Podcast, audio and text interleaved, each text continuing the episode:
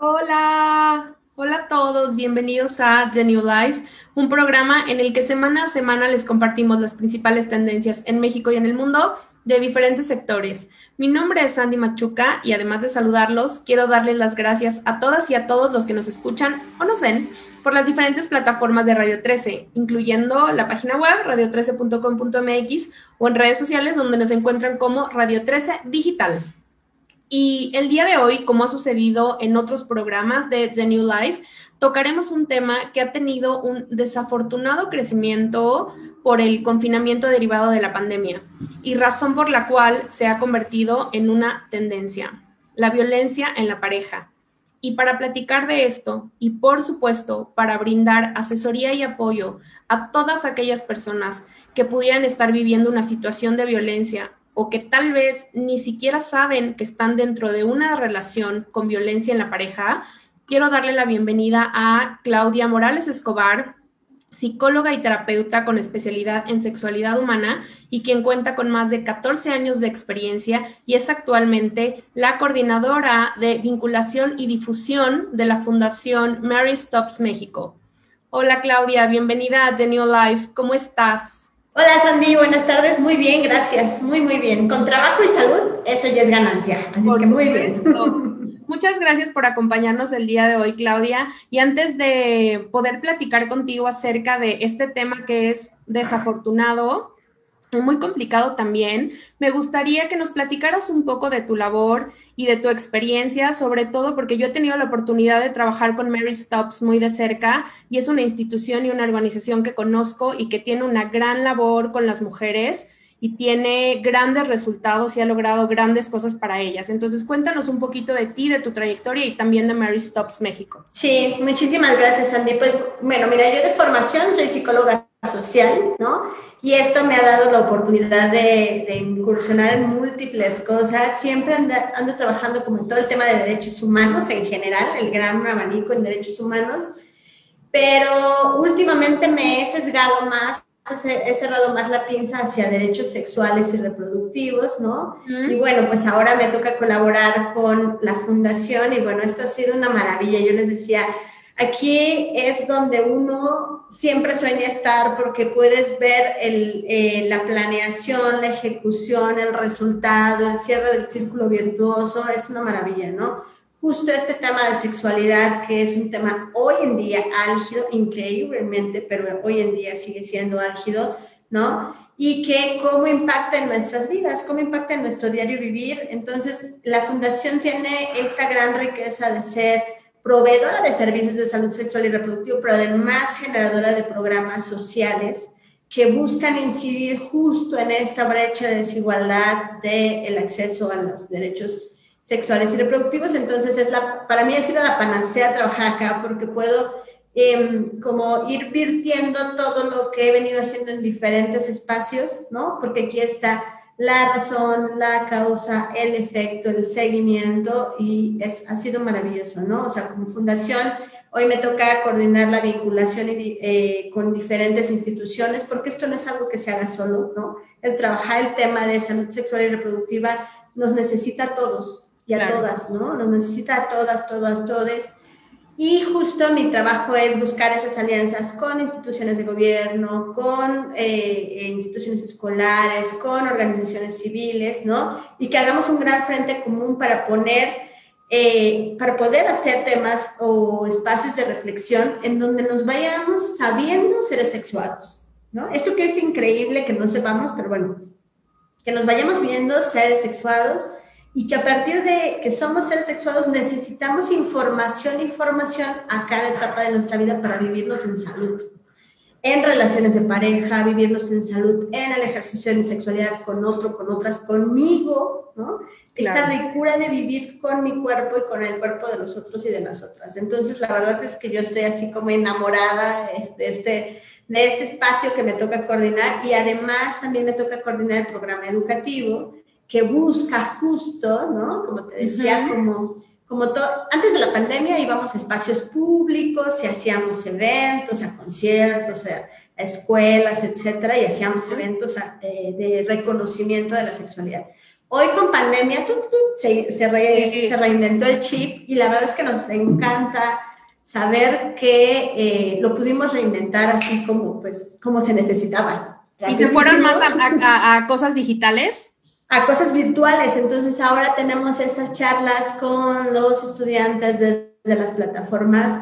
Tenemos estos encuentros con comunidades barriales desde las plataformas, hacemos eventos con alcaldías desde sus plataformas, pero ha sido riquísimo porque de verdad que cuando tú escuchas y decir, wow, no sabía que eso era, que yo podía, que yo tenía ese derecho, que yo soy un ser de amor, que yo soy un ser que puedo decidir, wow, eso es así como la satisfacción más grande, ¿no? Entonces, la verdad es que la fundación tiene esa gran ventaja. Sí provee de estos servicios de salud sexual, ¿no? Tan conocidos como colocación de los métodos anticonceptivos, la ILE, la vasectomía, papá Nicolau, colposcopía, pruebas de ITS, pero gracias a eso podemos generar los programas sociales, ¿no? Los programas sociales eh, eh, como el programa Parteras, que si aquí en la Ciudad de México creemos que la brecha de alcance de los derechos sexuales y reproductivos es amplia, bueno, pues imagínate en comunidades rurales. No, no, no, no. Exponencialmente más amplia, ¿no? Entonces, con las parteras, que son mujeres reconocidas en sus comunidades, que hablan la misma lengua, que viven cerquita, que son, que son confiables, que las pueden ir a visitar en la noche, en el día, en la mañana, ¿no? Con ellas nos salíamos justo para que puedan ser las que les digan puedes decidir cuántos hijos tener, en qué momento tenerlos, ¿no? Y para eso existe un método anticonceptivo y para eso tienes que saber que eres una mujer que puede decidir, porque no solamente es que tenga la información del método, es ir desestructurando todos esos esquemas que te dicen, no, pero ¿qué va a decir? Que así te educan, ¿no? Así las educan. Y creo que es una de las labores más importantes que hace Mary Stops y de verdad que admiro muchísimo que es la parte de educar, ¿no? De los programas educativos y, como bien dice, sociales que tienen. Y justamente por eso no podría pensar en alguien mejor para hablar de este tema, eh, que como ya lo comentamos, pues es desafortunado y que se ha incrementado, y me, y me platicabas un poquito hace un ratito, más que incrementado, creo que se ha hecho más visible el tema de violencia en pareja. Y, y si a eso le sumamos el confinamiento, el estrés, ¿no? La el todo el día estar en un mismo lugar con tu pareja, eh, la pérdida que te puede provocar un trabajo, la pérdida que te puede provocar un ser querido, en fin, hay muchísimos factores que se han conjugado durante el último ya año que llevamos en, en confinamiento. Entonces, eh, pues justamente por eso quería invitarte para platicar de este tema y poner un poco en perspectiva, porque pareciera que todos los días lo escuchamos, y todos los días sabemos qué pasa, pero cuando leemos cifras, te decía hace un momento, qué impacto. O sea, estoy impresionada con las cifras de violencia en la pareja. Y justo me gustaría empezar contigo con eso, que pongamos en perspectiva algunos datos que tú consideres relevantes respecto a la violencia en México o en el mundo. Fíjate que justo, eh, para empezar, te diría que los datos están recopilados de las denuncias. Entonces, aunque estos datos son alarmantes, no creas que es la realidad pura. O sea, es lo que llega a una denuncia, ¿no? Y en esta denuncia puede decir que una de cada diez mujeres ha sufrido violencia por parte de su pareja en algún momento de su vida, ¿no? Una de cada diez mujeres, o te puede decir que tres de cada diez mujeres ha sufrido violencia antes de los 24 años, ¿no? Antes de los 24 años por parte de su pareja, o te puede decir el nivel, el, el, número de feminicidios, o te puede decir el número de mujeres que han denunciado ser violentadas por parte de su pareja, pero solo son denuncias. Imagínate que es todo lo que pasa abajo y que no se denuncia, porque no se denuncia que me ves feo, no se denuncia que me denigras todos los días, no se denuncia que haces chistes para, de mi persona, de para hacerme sentir mal.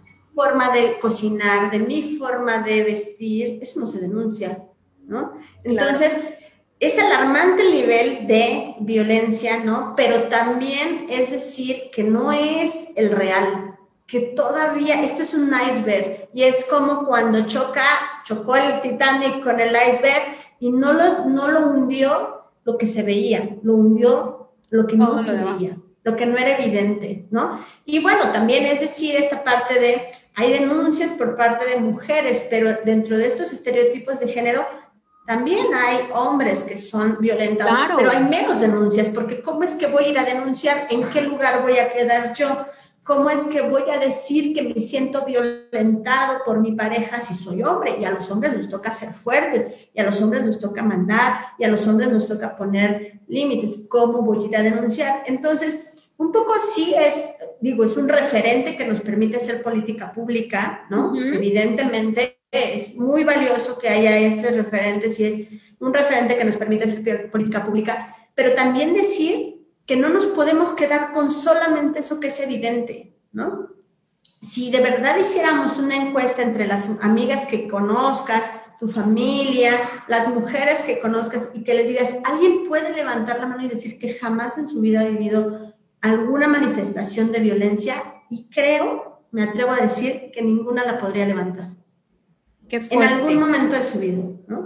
Entonces, te digo, las estadísticas nos sirven para hacer política pública, pero realmente el problema todavía es más de fondo. Eso es la circunstancia, que el problema es aún más de fondo. Sí, mira, yo te voy a compartir aquí un par de datos que tengo que, digo, ahorita que, que nos explicas esta parte hace totalmente sentido, pero yo tenía un dato de, primero, la violencia en pareja es el tipo de violencia más, común, en el mundo, no solo en México, que como bien comentas, además estamos todavía luchando contra una sociedad mayormente machista, ¿no? Y por otro lado, lo que mencionabas, que, que solo nos pone un poco en perspectiva lo que está, que es una de cada tres mujeres en el mundo ha experimentado violencia física o sexual por parte de una pareja. Exacto, exacto. Y eso, porque a veces se pierde la noción o la dimensión, porque si eso pasa en México por ser un país eh, pobre, por ser un país, no, eso pasa en el mundo. A nivel mundial.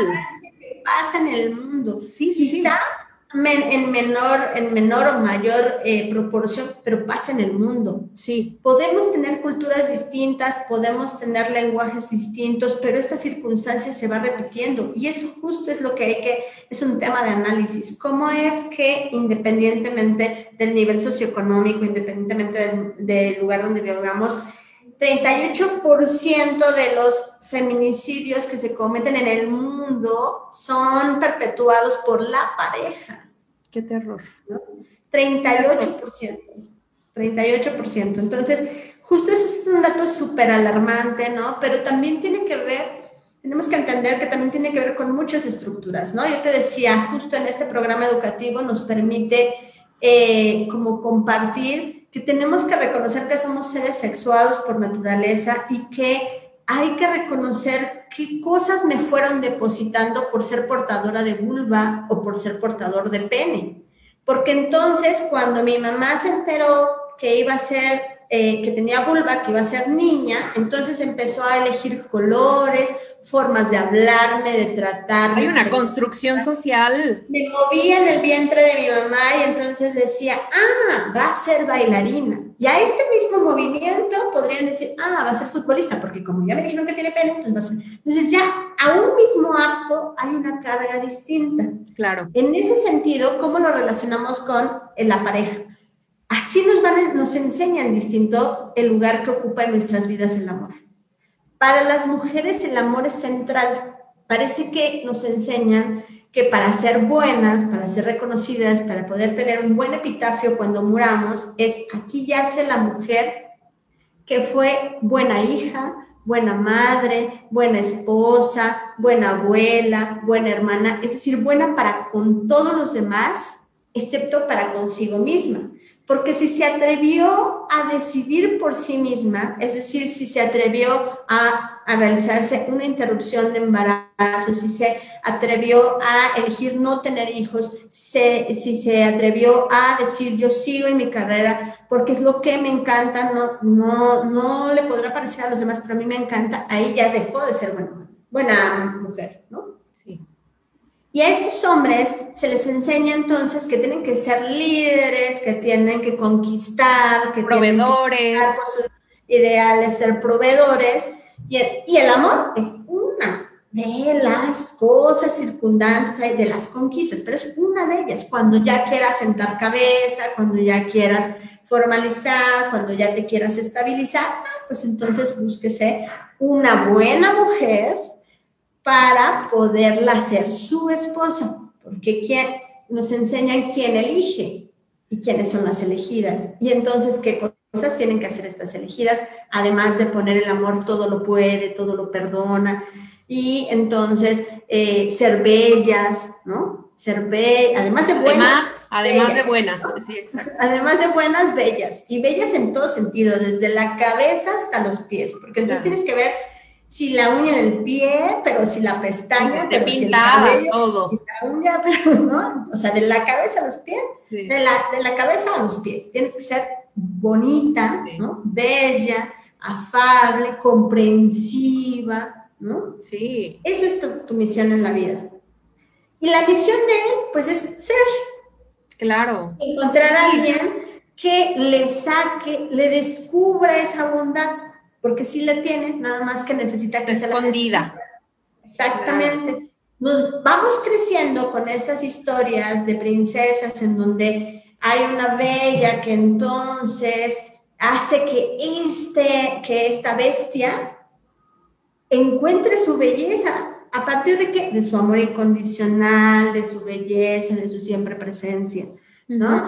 Hay una sirenita que cambió su cuerpo que dejó a su familia, que en busca del amor. a cantar, renunció a cantar con tal de estar con el amor de su vida. Claro. Y entonces parece que nos van enseñando entre cuentos, entre canciones, ponte a indagar las canciones, ¿no? De arroz con leche me quiero casar con una señorita que sepa bordar, jugar. Sí, claro, ahorita que lo pienso.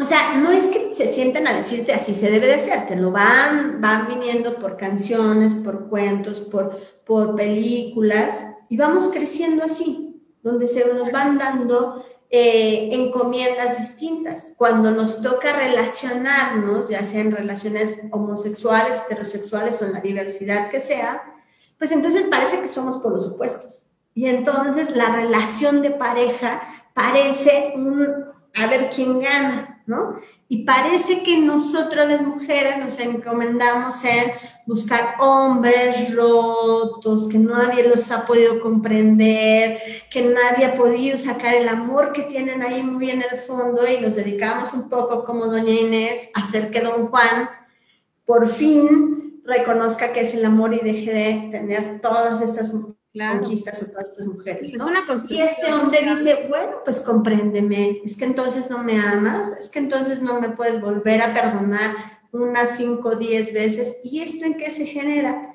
Justo en relaciones de violencia de diferentes intensidades, en diferentes formas, en diferentes manifestaciones. Esa es su base. Que justamente esa es mi siguiente pregunta, ¿no? O sea, creo, creo que los números son alarmantes y sabemos que hay mucho más atrás de eso, pero creo que este foro que hoy tenemos, quiero que nos sirva a todas las mujeres y también a los hombres, como bien comentas, a todas las personas en general que pudieran estar sufriendo violencia y que les sirva este programa como un programa de asesoría y apoyo para salir de este círculo. Y para eso, mi siguiente pregunta, como bien te comentaba, era, ¿qué tipos de violencia en pareja hay? Porque hay muchas, no solamente es de te pego o te grito, ¿no? ¿Qué tipos de violencia tenemos? Fíjate, antes de responder tu pregunta, me gustaría compartirles algo que se trabaja desde Educación para la Paz, que es la diferencia entre violencia y agresividad. Hay muchos que utilizan el término como de manera indistinta, pero desde Educación para la Paz se dice que agresividad es esta fuerza interna que todos tenemos para salvaguardarnos cuando hay algún peligro. Tú vas por la calle, alguien te quiere asaltar, tú jalas tu bolsa o tienes una reacción que no piensas en ese momento. Como instintiva. ¿no? Ves que a alguien se le va a caer un árbol encima, algo encima, y entonces, ¿de dónde sacaste fuerza? No supiste, tú lo hiciste. Vas con una persona, eh, con un hijo, con un acompañante, con mamá, papá, que es muy importante para ti, ves que la van a atropellar, la jalas tan fuerte que le pudiste zafar el brazo, pero tu intención era salvarle la vida, no zafarle el brazo, ¿no? Y en cambio, la violencia es la utilización de esta fuerza interna para salvaguardarme también con la intención de que la otra persona haga lo que yo quiero que haga, esté donde quiero que esté y me dé tranquilidad. Okay. Esto por qué te lo digo y por qué lo quería aclarar antes, porque justo si a estos hombres les enseñaron que no tienen que temer, no tienen que demostrar temor, y no es que no temen, temen, pero no tienen que demostrarlo no es, solamente borrachos pueden llorar, pueden sufrir, pero para eso necesitan un, elemento adicional que pueda distorsionar su sensatez. Y así sí se permite llorar, y así se permite sufrir, y así se permite lamentarse. Pero entonces no me permiten expresar esto pero siento miedo de que te vayas, siento miedo de que me cambies por alguien, siento miedo de que no sea lo suficientemente bueno para ti, tengo miedo de que tengas otras personas que puedan interesarse en ti y yo no pueda hacer absolutamente nada, pero no te voy a decir que tengo miedo. Te voy a hacer un acto violento que te diga, si tú te vas, mira, mira tu consecuencia. Entonces voy a usar esta, esta fuerza interna para decirte cómo vestir, para decirte cómo hablar, para decirte dónde estar, para decirte dónde no estar, de qué amigas alejarte, de qué amigos alejarte, ¿no? Porque tengo miedo. No te voy a decir que tengo miedo porque me enseñaron que los hombres nunca demuestran miedo. Pero entonces, si es más justificado y es más evidente que yo pueda decir, ah, pues me molesto. Pero además, también está, estas violencias no solamente, como bien decía, se, se denotan con gritos, no solamente se denotan con insultos, no solamente se denotan con golpes, ¿no? Que eso puede ser algo más evidente y que eso te puede ayudar a reaccionar. Y a darte cuenta que está sufriendo violencia, ¿no? Exactamente. Cuando tú le preguntas a una mujer, oye, ¿has sufrido violencia? Dice, no, nunca me ha pegado porque se relaciona con eso. O no, nunca me ha gritado porque se relaciona con eso. Claro. Pero ¿qué pasa si yo te digo, oye Sandy, ya estamos casados y entonces tú quieres seguir tu carrera y quieres seguir porque estás creciendo en tu carrera, pero te digo, oye, pero ya deberíamos tener un hijo, si eres tan bonita, seguro que nos van a salir unos hijos tan bonitos porque eres preciosa, ya eres la persona con la que quiero tener hijos. Suena padrísimo. Pero claro. estoy que quiero que hagas. No te grité, no te insulté, al contrario, te halagué y te dije, eres preciosa y eres la persona con la que quiero tener hijos, hijas, ¿no? Con la que quiero formar una familia y yo te quiero dar todo, no necesitas salir a trabajar, te quiero dar todo para que no estés, eh, no, no sufras peligros, para que no... Suena súper bonito. Eso no parece violencia. Sí, no, no parece, al contrario. No parece violencia. Es tan sutil que sonó tan bonito, pero que al final tú dejaste de hacer algo que tú querías hacer, que era tu pasión de vida. Y que te sentías mal si elegías, o te ibas a sentir mal si elegías tu pasión de vida al amor. Claro. Porque te enseñaron que somos seres de amor. Entonces, ¿qué tal si a ti te ofrecen un, ascenso, pero hay que mudarse al estado del norte? Y él tiene un trabajo acá. ¿Vas a ser tan malvada que vas a preferir tu trabajo? Claro. Todo este amor que tenemos, ¿no? No te grité, no te insulté, no hice ningún golpe, no te di ningún golpe, ¿no?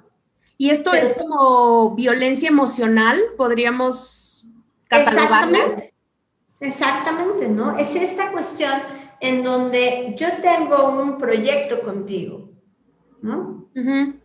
Y lo tengo bien clarito. Pero entonces voy agarrándome de elementos que puedan hacer que tú te convides de mi proyecto y te quedes sin proyecto. Claro. Entonces, ¿qué sucede? ¿No? A mí, eh, como psicóloga, me toca también acompañar procesos emocionales ¿Qué sucede con estas mujeres que 30 años después dijeron, pero es que yo abandoné mi carrera, este, me dediqué completamente a él, me dediqué a los hijos, si hay hijos, o me dediqué a él porque no quisimos tener hijos, y entonces después de 30 años yo siento que no he hecho nada, y él después de 30 años dijo, ay, con permiso, porque ¿qué crees? Que el amor se me acabó. Y dice, ¿cómo si le he dado todo? Efectivamente, porque diste todo porque algo que sucede dentro de estos mitos del amor romántico es hacernos creer que somos medias naranjas. Y entonces, como soy esta mitad, tengo que buscar a mi complemento. Tengo que buscar a este complemento, a un, por eso dicen que para todo roto hay un descosido, dicen por ahí, ¿no? Entonces busco a un complemento, ¿no? Busco un complemento, pero entonces uno de los dos tiene que ceder. Son dos seres incompletos. Y lo importante aquí saber es que todos los seres humanos somos seres completos. Claro. Soy una mujer completa que busco a otro hombre completo, ¿no? Con quien podamos caminar en paralelo, crecer en paralelo, encontrarnos y desencontrarnos. Por supuesto. Porque entonces si yo ya dejé mi, mi carrera, elegí dejar mi carrera y él quiere seguir estudiando, me va a sentir traicionada porque quiere seguir estudiando. Por supuesto. le interesan otras cosas, me va a sentir traicionado, porque le interesan otros espacios. O, y es un chantaje emocional impresionante, ¿no? psicológico y, emocional, creo, ¿no? Exactamente. No, está... tiene manifestaciones distintas, ¿no? puede ser desde lo más sutil hasta lo más agresivo, hasta lo más violento. Que justo eso te iba a decir, como puede, puede parecer que no es violencia, y sí lo es, porque suena tan bonito, ¿no? Y tan inspiracional que, que no parece violencia. Pero bueno. Exacto. ¿Y cómo podemos reconocer que es violencia? Es como cuando justo hay acciones que no respetan por completo la autonomía de la otra persona. ¿no? Esa es la clave. Esa es la clave. decía, decía un chico en, una, en un taller, en una preparatoria, bueno, pero es que ¿por qué si a mí me enseñaron desde que había que abrirles el carro a las, a las mujeres, ¿no? Y ahora me vas a, me decía, y ahora me vas a venir a decir que porque al 2% de las mujeres no les gusta que se lo abran, yo estoy siendo violento. Pues sí, así no le gustará el 0.5%, sí, porque no le estás preguntando cómo te sientes con mi acción. Que si tú le dices, oye, a mí me enseñaron, ¿puedo abrírtela? Sí, perfecto. Pero si tú dices, ah, no, te la tengo que abrir porque a mí así me enseñaron y tú tienes que acoplarte a mis enseñanzas, eso es violencia. Clau, creo que me parece importantísimo lo que acabas de decir hace un momentito. Por favor, recuérdanos cómo podemos identificar qué es violencia. Justo cuando yo no identifico que la otra persona es una persona completa, autónoma y capaz ¿no? Está esta nueva, esta nueva modalidad, bueno, nuevo título a la modalidad de violencia que es el gaslighting, ¿no? Y el gaslighting es esta cuestión de ningunear lo que tú dices, de ocultar lo que, de siempre estar cuestionando lo que tú dices, de decirte eso no pasó, o sea, así no pasó, como tú lo estás viendo, no pasó, esto de tú estás alucinando, esto enfermedad, son tus celos, esto, ¿no? Todo esto esta cuestión de no reconocer que la otra persona es una persona completamente autónoma, capaz y completa, ¿no? Eso es lo que yo puedo decirte que cómo se puede reconocer la violencia, pero algo que siempre les digo a mis pacientes es escucha tu voz interna.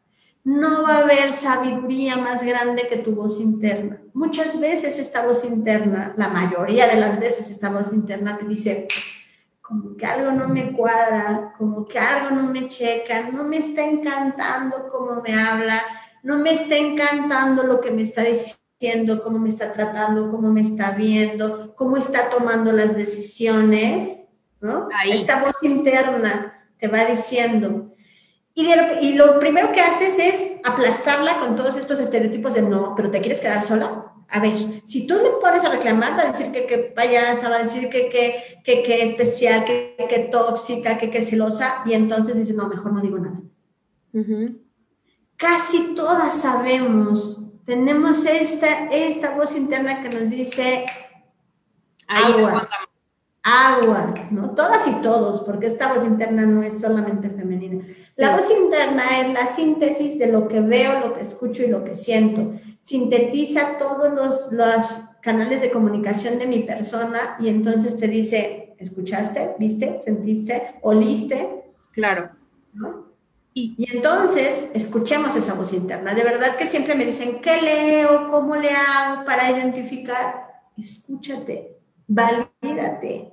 De verdad, date ese nivel de super sabiduría de ti mismo, porque nadie va a saber más de ti que tú misma. Claro, nadie te conoce mejor que tú. Nadie. Y justamente otra, otro tipo de violencia que, que me pareció, pues sí, como dices, tal vez no tan clara, es justo la violencia en línea o digital, que hoy con los medios sociales, que la información corre, pero, o sea, rapidísimo, tenemos otro tipo de violencia que antes, pues no existía con estos medios digitales, o porque no estaban a nuestro alcance. Y hoy también de manera digital y como bien dices, no te tienen que pegar, no te tienen que gritar, ¿no? no te, o sea, ahora ya también el hecho de publicar cosas tuyas sin tu autorización, el acosarte por medios virtuales, todo eso son tipos de violencia en la pareja también. Claro, el ghosting, ¿no? El que, lo, que le llaman hoy ghosting, que es como te dejo en visto, me desaparezco, nos vimos, quedamos y de repente se queda una conversación a medias y ¡puc! Oye, ¿estás bien? Oye, ¿qué pasó? Oye, si nos vamos a ver, quedamos de vernos, si nos vamos a ver, nada. Nos vamos, oye, ¿estás bien? Nada. ¿No? Esta es desaparecer de la vida de una persona con la que tuviste una interacción, cualquiera que sea esta, ¿no? Esta parte del pack, ¿no? Es muy común que esta cuestión de compartir lo que le llaman el pack, que estos son estas fotografías de partes del cuerpo desnudos o de las vulvas o de, o de los penes o de los testículos o de todo el cuerpo, etcétera, ¿no? Sí. Y que entonces dicen, bueno, pues es que se lo compartí porque teníamos una relación estable, ¿no? Y entonces confía en él, confía en ella, confía en él. Y aquí algo es súper importante, yo siempre les pregunto, ¿y qué es estable para ti? ¿Es estable porque tiene mucho tiempo? ¿Eso da estabilidad? ¿No? A veces justo la estabilidad es un riesgo, la estabilidad o el sentimiento, la sensación de estabilidad es un riesgo. ¿Sabías tú que el mayor porcentaje de mujeres portadoras de VIH son mujeres casadas, con un, que han tenido una única pareja en sus vidas, pero que no usaban condón porque eran las esposas? ¿Cómo me voy a poner un condón si es mi esposo? Claro. ¿No? Y es la única persona con quien tengo contacto sexual. Ella, ¿no? En este caso. Pero... Ella, exactamente. Tenemos que saber, en esto es súper importante también saber, no somos seres fieles por naturaleza, somos seres fieles por convicción y por convenio y convicción propia, sobre todo por convicción, ¿no? No por naturaleza. Entonces, justo esto de los amores para siempre, pues es una falacia lo más sano es decir, yo no sé si te voy a amar siempre, hoy te amo. Qué importante decir mañana, pero hoy sí. Pero justo dentro de esto que decías de los medios digitales, entonces también ahí se van evidenciando todas estas cosas, ¿no? O sea, es un, es un paparazzi de tu vida, de tu intimidad, ¿no? Que puede ser utilizada para... Lastimarte. Exactamente, para lastimarte. la verdad es que hemos platicado de creo que prácticamente todas las, ¿no? Los diferentes tipos de violencia en la pareja, la, la parte psicológica, la parte obviamente sexual, este, física, eh, económica también, por ahí lo mencionamos, ¿no? La parte digital. Es un gran tema y creo que podríamos platicar de esto, bueno, horas, pero justamente como queriendo un poco aportar, hacer de alguna manera un medio en el que puedan encontrar información valiosa, quiero hacerte esta siguiente pregunta. ¿Qué podemos hacer en una dinámica, si estamos dentro de una dinámica de violencia en la pareja? Pero me gustaría hacerlo desde dos vías. La primera es, si obviamente nosotros somos las víctimas, y por otro lado, ¿qué podemos hacer si nos damos cuenta que nosotros estamos siendo quienes violentamos a nuestra pareja, ¿no? A nuestra pareja. Entonces, bueno, cuéntanos qué podríamos hacer en los dos casos, si lo estoy sufriendo o si yo soy el victimario. Claro, qué, qué, interesante porque justo casi siempre se ve solamente de manera unilateral, ¿no? Solamente desde la parte de la, de la víctima, pero no del generador o la generadora de, ¿no? Porque como te decía hace un rato, bueno, agresivos somos hombres y mujeres agresivos por naturaleza, porque hombres y mujeres tenemos esta fuerza interna. Pero entonces esta, esta decisión de violentar a otro, también podemos ser violentas mujeres o hombres, ¿no? Claro. ¿Qué hacer en caso de que yo me autorreconozca que estoy siendo generador o generadora de violencia? El primer paso es el autorreconocimiento, ¿no? Es como detectar que sí lo estoy haciendo. Pero ahora el gran reto es cómo lo atravieso por el cuerpo, porque te dicen, lo sé, sé que no debo ser así, sé que hago daño, sé que lastimo, pero ¿cómo lo convierto en una acción? ¿Cómo lo atravieso por el cuerpo para que se convierta en una acción en contra de lo que quiere, de lo que está sucediendo el día de hoy? ¿No? Pero la primera cosa es el, el autorreconocimiento, eso es súper importante. A partir del autorreconocimiento, creo que justo es buscar un apoyo eh, psicológico, un acompañamiento psicológico, porque a veces cuando vas reconociendo esto, vas viendo como el origen, ¿no? Vas viendo el origen, vas viendo el origen, y a veces da mucho miedo ir reconociendo orígenes, porque vas quebrando muchas estructuras que te dieron fortaleza durante mucho tiempo. Y no es tan fácil romper con esas estructuras, pero lo que es importante saber es el beneficio del romper con esas estructuras, ¿no?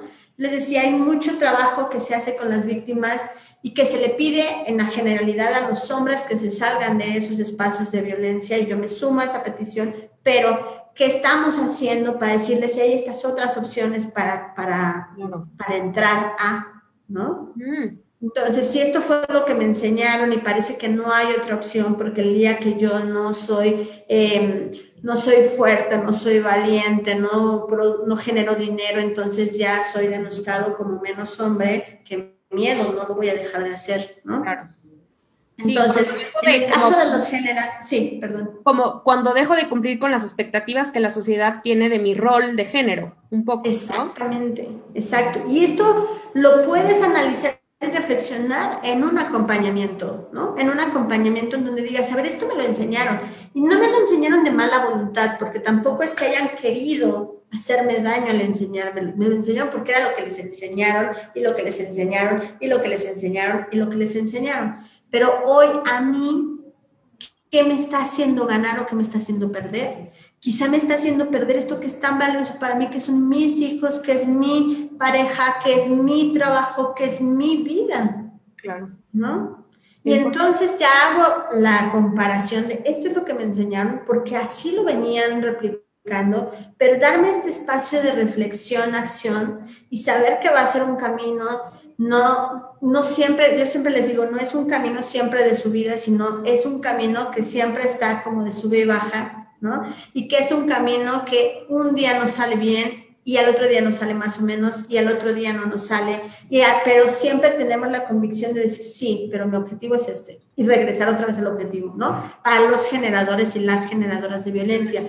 Y para las mujeres y los hombres que se están, viviendo, sintiendo víctimas de violencia, también es decir, a ver, de, esta parte, ¿no? de toda esta circunstancia, ¿qué es lo que hoy puedo hacer? Porque tampoco es que tú digas, sí, claro, me voy a ir de esta casa y voy a hacer, ¿no?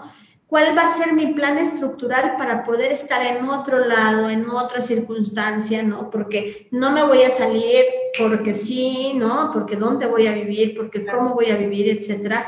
Pero sí es cómo voy a ir primero dejando de violentarme a mí misma, a mí mismo, porque a veces eh, las violencias que infligimos contra nosotros y contra nosotras son las que permitimos de los otros. Entonces, yo siempre les digo, en el caso de las personas que eh, eh, somos violentadas, ¿no? Es como primero autorreconocer qué tanto yo me autoviolento también. Claro. Qué tanto yo no me escucho, qué tanto yo soy infiel con mis convicciones, con mis necesidades, ¿no? A nosotros, por ejemplo, como la, como fundación nos toca ver toda la parte de salud sexual. ¿Qué tanto yo sí he ido acudiendo a, mi, a mis exámenes de Papa Nicolau y colposcopía o qué tanto lo he dejado de lado y he dicho, no, eso ahorita no, no importa, no, no, no tiene nada que ver?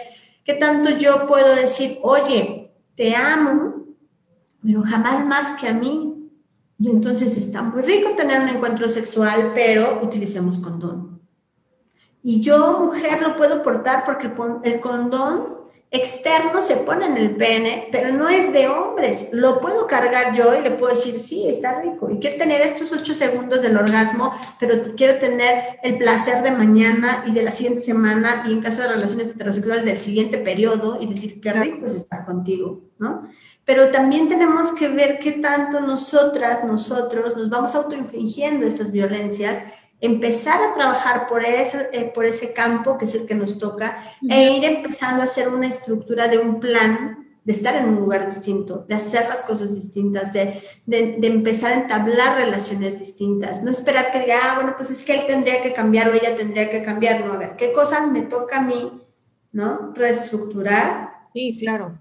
Y también saber que somos seres imperfectos, ¿no? Saber que ni soy perfecta ni es perfecto, pero lo que hay que revisar es si nuestras imperfecciones nos permiten seguir juntos o ya no nos permiten seguir juntos. Porque a veces dicen, no, bueno, es que no me quiero separar porque por los hijos, porque lo amo, porque lo que sea, por el dinero, por lo que sea, ¿no?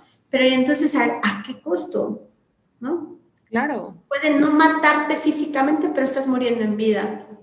Sí, si no, estás en la estadística de feminicidios porque no te mató, pero no estás en ninguna estadística porque es una muerte en vida y una muerte en vida, ¿quién lo nota?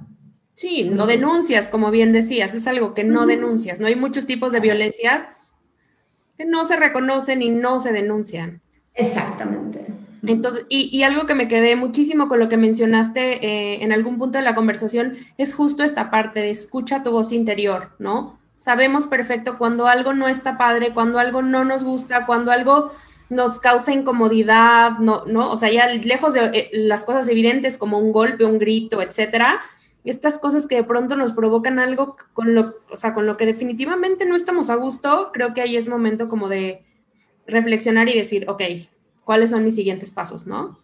Exacto, exacto, exacto. Sí, sí, sí, sí, totalmente, totalmente de acuerdo. Pues buenísimo. Claudia, para cerrar, me gustaría, eh, porque creo que es un tema muy amplio y creo que cada tema nos puede llevar a otro subtema que me parece interesantísimo y me encantaría platicar contigo de este tema que también yo soy psicóloga, entonces me apasiona muchísimo esta parte, pero me gustaría cerrar con una, una pregunta un tanto romántica y no, ¿no? Como bajar a realidad todos estos cuentos de princesas Disney, de cómo nos han educado en México y así, definiendo qué sí es amor en una pareja y qué definitivamente no es amor, aunque pudiera parecer que sí lo es, ¿no? Que sí es amor y que no es amor. Amor es una decisión. Amor es una decisión. Amor es decidir que conociendo tus imperfecciones y reconociendo mis imperfecciones, decidimos caminar juntas. Decidimos caminar juntos. ¿no?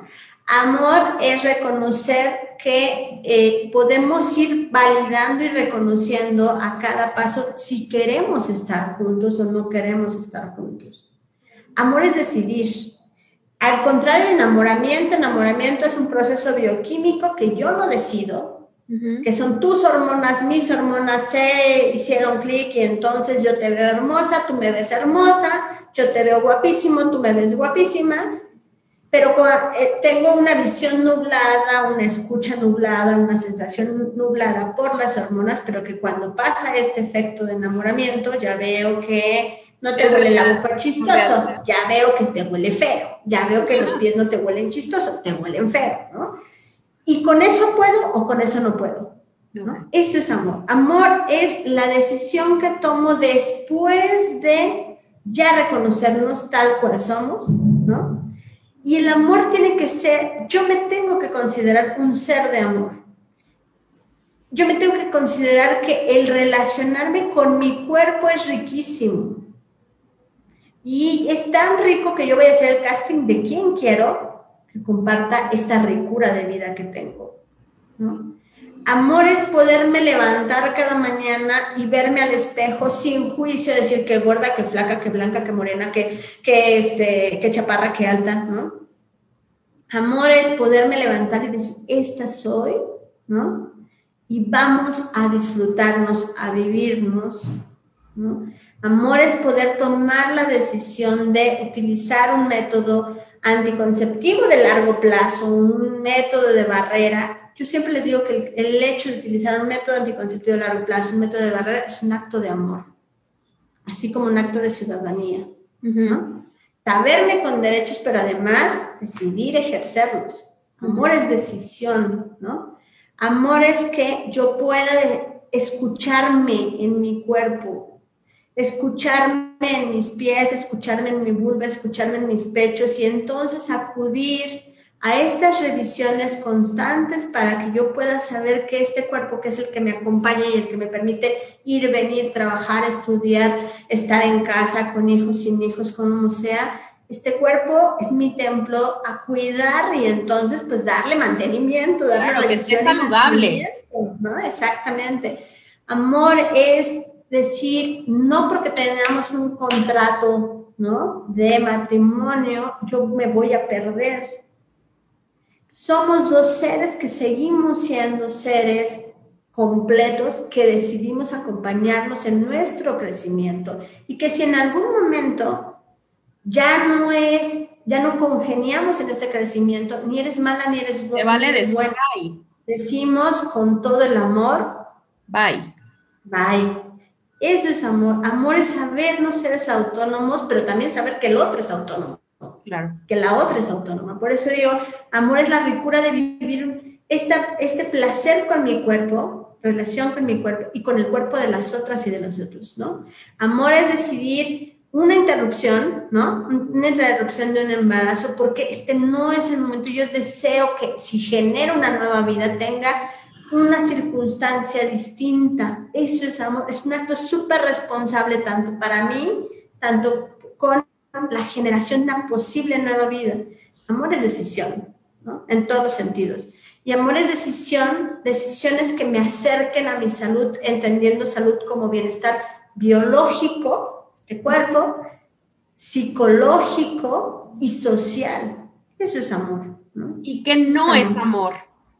¿Qué no es amor? Amor no es eh, codependencia, amor no es Em, violencias, amor no es humillación, amor no es sacrificio, amor no es eh, el depositario de toda la, toda la basura para que la convierta en flores, ¿no? Es como si fuera un bote de basura y ahora conviértela en flores a partir del amor, ¿no? Amor no es esta circunstancia que me daña y me aleja de mi bienestar. ¿no? Amor no es esta circunstancia que me hace ser invisible hasta para conmigo misma, conmigo mismo, ¿no?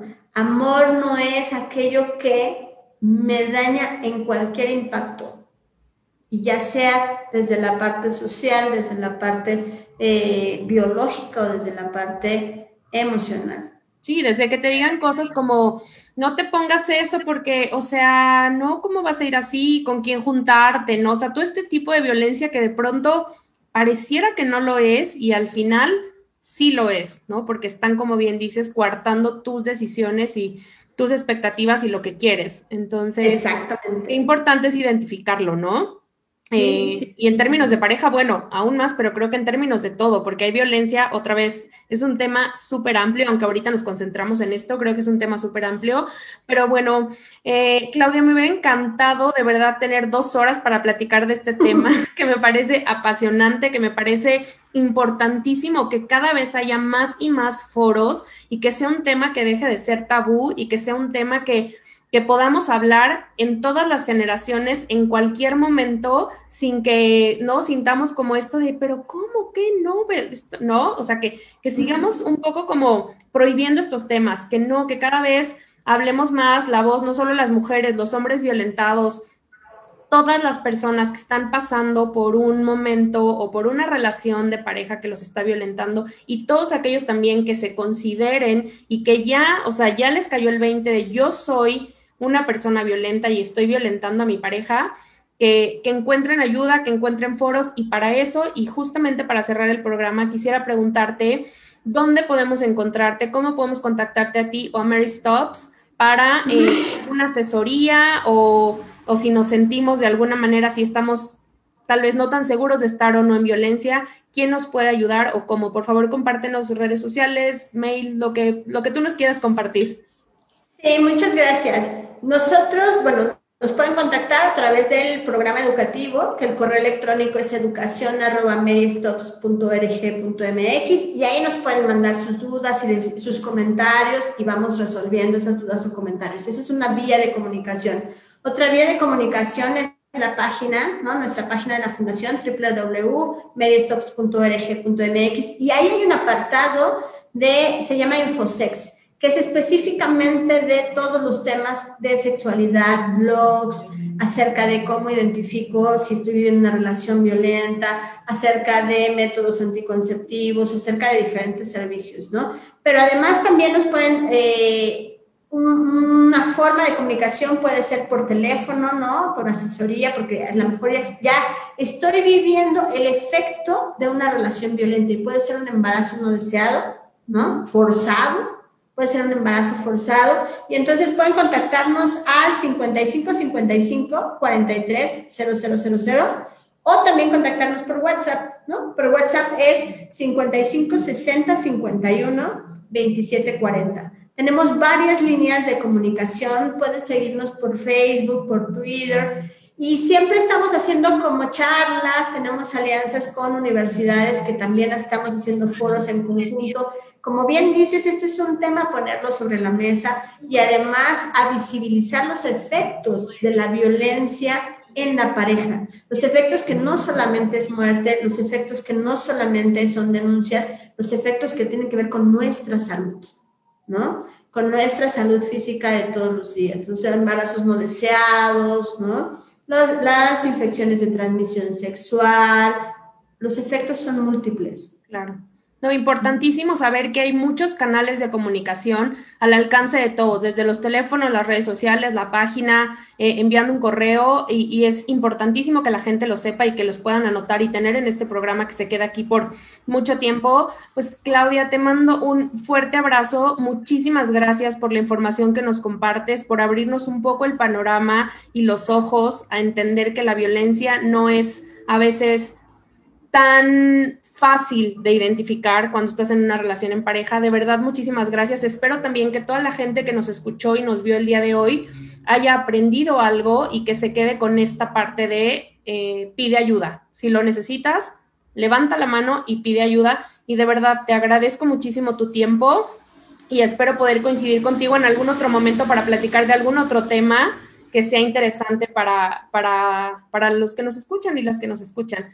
Muchísimas claro gracias. Que sí, Sandy. Cuenta con ello, cuenta con ello, cuenta con la fundación, ¿no? Cuenta con que, todos sepan que cuenta con la fundación Mary Stops para poder también incidir en esto, ¿no? Ya vemos muchas organizaciones que estamos apuntando hacia el mismo lugar, ¿no? No sabemos, yo siempre les digo, no sé si puede haber el efecto, resultado de esto que estamos haciendo para ir deconstruyendo la sociedad, pero con que suceda, aunque ya yo no lo vea, está perfecto. Muchísimas gracias, muchísimas gracias por la escucha, muchísimas gracias por el espacio y bueno, pues en la fundación estamos para servirles. Muchas gracias. Muchísimas gracias, Claudia, y gracias a todos también los que nos escucharon el día de hoy por cualquier plataforma de Radio 13. No olviden seguirnos en las redes sociales en Radio 13 Digital y a mí en Instagram en Sandy Machuca. Muchas gracias. Bye.